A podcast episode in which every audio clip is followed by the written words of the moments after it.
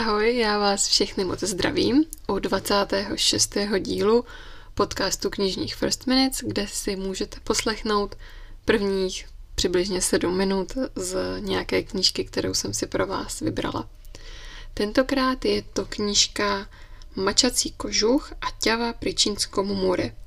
Veselé připovídky z východu, lenže dalekého. Je to knížka od Dominiky Sakmárové, a jak jste asi poznali podle toho názvu, je to slovenská knížka a slovenská autorka. Dominika studovala čínský jazyk a kulturu, tedy synologii na Univerzitě Karlově a potom strávila nějaký čas na Tajvanu a v Číně a o tom je právě ta knížka. Je rozdělena do třech částí.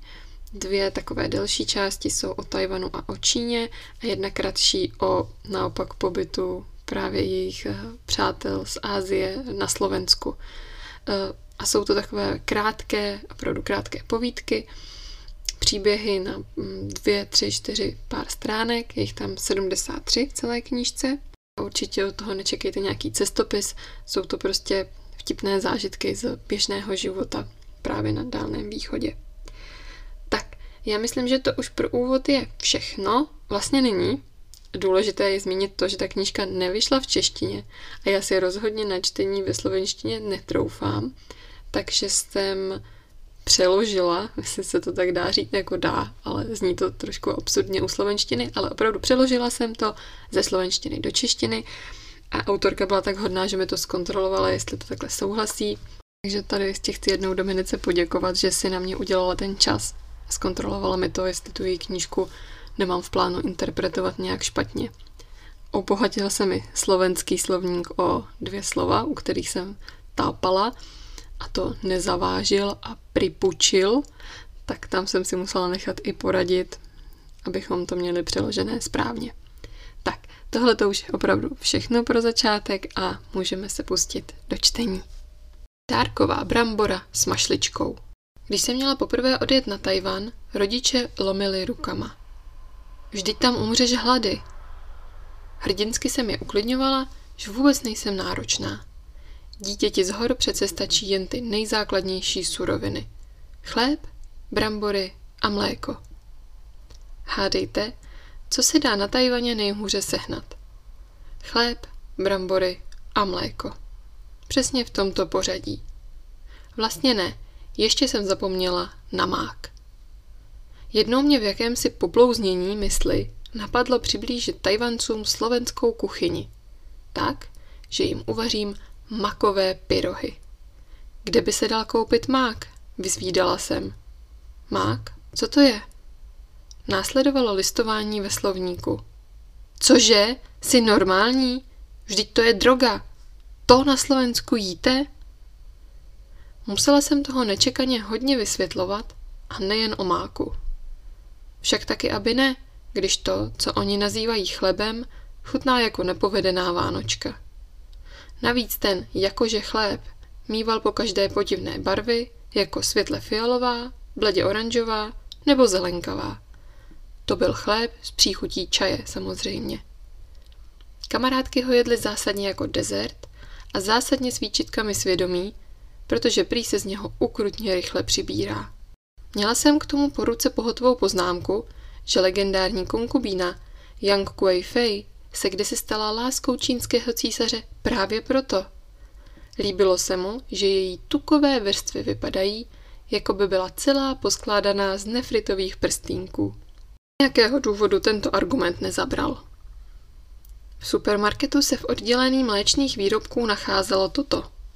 Dva druhy mléka, které chutnalo jako voda, jeden druh plátkového síra a dva druhy jogurtu. Občas tam bývalo i máslo, ale jen slané a vůbec se nedalo s tím sladkým jakože chlebem jíst. To bylo celé slavné mléčné oddělení. Vešlo se do jednoho maličkého regálu. Výpravy do supermarketu pro mě bývaly vždy dobrodružné. Jednoznačně nejdobrodružnějším bylo hledání tamponů. Ukázalo se být skutečnou výzvou, protože očividně bylo úpornou snahou všech zaměstnanců, aby to jediné balení, které měli, ukryli co nejvýše a úplně mimo dohled zákazníka. Takové věci přece nemají být vidět. A i kamarádky se červenaly, jen co jsem to zmínila. Evropská výška mi tehdy velmi pomohla. Byla jsem z toho smutná a bylo to na mě zřejmě i vidět. Myslím kvůli jídlu, ne kvůli těm tamponům. Jako by to nestačilo, v každém dopisu i telefonátu z domova se blízcí nezapomněli svěřit s barvitým popisem toho, co měli k večeři, jak to bylo dobré a že i já bych si na tom určitě pochutnala. Doteď nevím, jestli mi to mělo vylepšit náladu, nebo to byla krutá škodolibost. Potom jsem jednoho dne přišla do školy a tam na mě čekala brambora. Jedna jediná brambora, dokonce převázaná mašličkou a za bramborou spolužáci nastoupení v řadě s úsměvy od ucha k uchu. Domy, ty si stále básnila o těch bramborách a tak jsme ti jednu stehnali. Jako dárek. Skoro mi vyhrkly slzy, tak milé gesto to bylo. Velmi opatrně jsem bramboru vzala a uložila ji na čestné místo. I bych si ji byla uvařila, ale neměli jsme kuchyň. Ani já a ani jeden z mých známých, však taky na co. Místa je málo, vaření zabírá zbytečně moc času. A kdo by se s tím trápil, když v restauracích se dá i tak najíst o hodně levněji? Moje známá Kajty, matka dvou dětí, bytě sice kuchyni měla, ale jen na parádu. Nezapomněla se mi pochlubit tím, že zásadně nevaří. Když její dětičky přišly večer ze školy, obratem je poslala na ulici koupit si jídlo. Děti se po chvíli vrátily i s večeří. Mladší ze synů zatahla mámu za rukáv, že tak velký kus masa nerozkouše. Na to Kajty pohotově vzala nůžky a maso nastříhala na drobné kousky. A večeře byla zařízená. Příběh Brambory nakonec dopadl tragicky. Celý den jsem přemýšlela, co s ní. Tolik teoretických možností a taková bezmoc. A potom jsem si někam odběhla a Brambora doslova z hodiny na hodinu splesnivěla takovým extrémním způsobem, jak je to možné jen v subtropech. Odehnala jsem z ní pár ještěrek a hemšící hmyz a slavnostně jsem ji vyhodila. Kulu kulu. A tak jsem se musela přizpůsobit. V restauracích jsem si nejdřív vybírala jídlo na slepo. Zkusit je potřeba všechno, říkala jsem si. Tajvanský styl jídelního lístku k tomu člověka přímo vybízel. Na kosu papíru byly pod sebou vypsané všechny položky menu, vedle nich políčko na zaškrtnutí, jako v loterii. Však to taky byla loterie a prohraná. Podle toho, jak mi potom bývalo strašně špatně. Zjistila jsem, že, stejně jako v loterii, náhodný výběr nestojí za nic ani v případě jídel. Začala jsem tedy pracně studovat jídelní lístky. Vždy jsem jako první vyloučila ty jídla, která měla v názvu znak pro hmyz. Většinou to bývaly ústřice a krevety, ale, ach, ta zrádná čínština, mohl to být i med. Nebo had, nebo šváb. Šváby obvykle na talíři nenabízeli, ale občas se tam připletli. Jako jednou ten chudák. Teda nevím, jestli se ta vypasená potvora dala nazvat chudákem.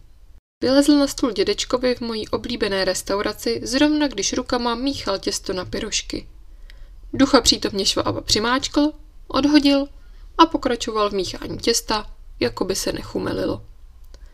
Potom jsme jednou s Johnem a tatou dostali pozvání na jednu oficiální večeři. Ti dva okamžitě souhlasili i za mě a nikomu vůbec nepřekáželo, že restaurace je ve městě vzdáleném čtyři hodiny cesty. Ale Johnny to omlouval tím, že je to vyhlášený podnik, kde podávají tradiční jídla domorodců. A co by přece Tajvanci neudělali kvůli jídlu?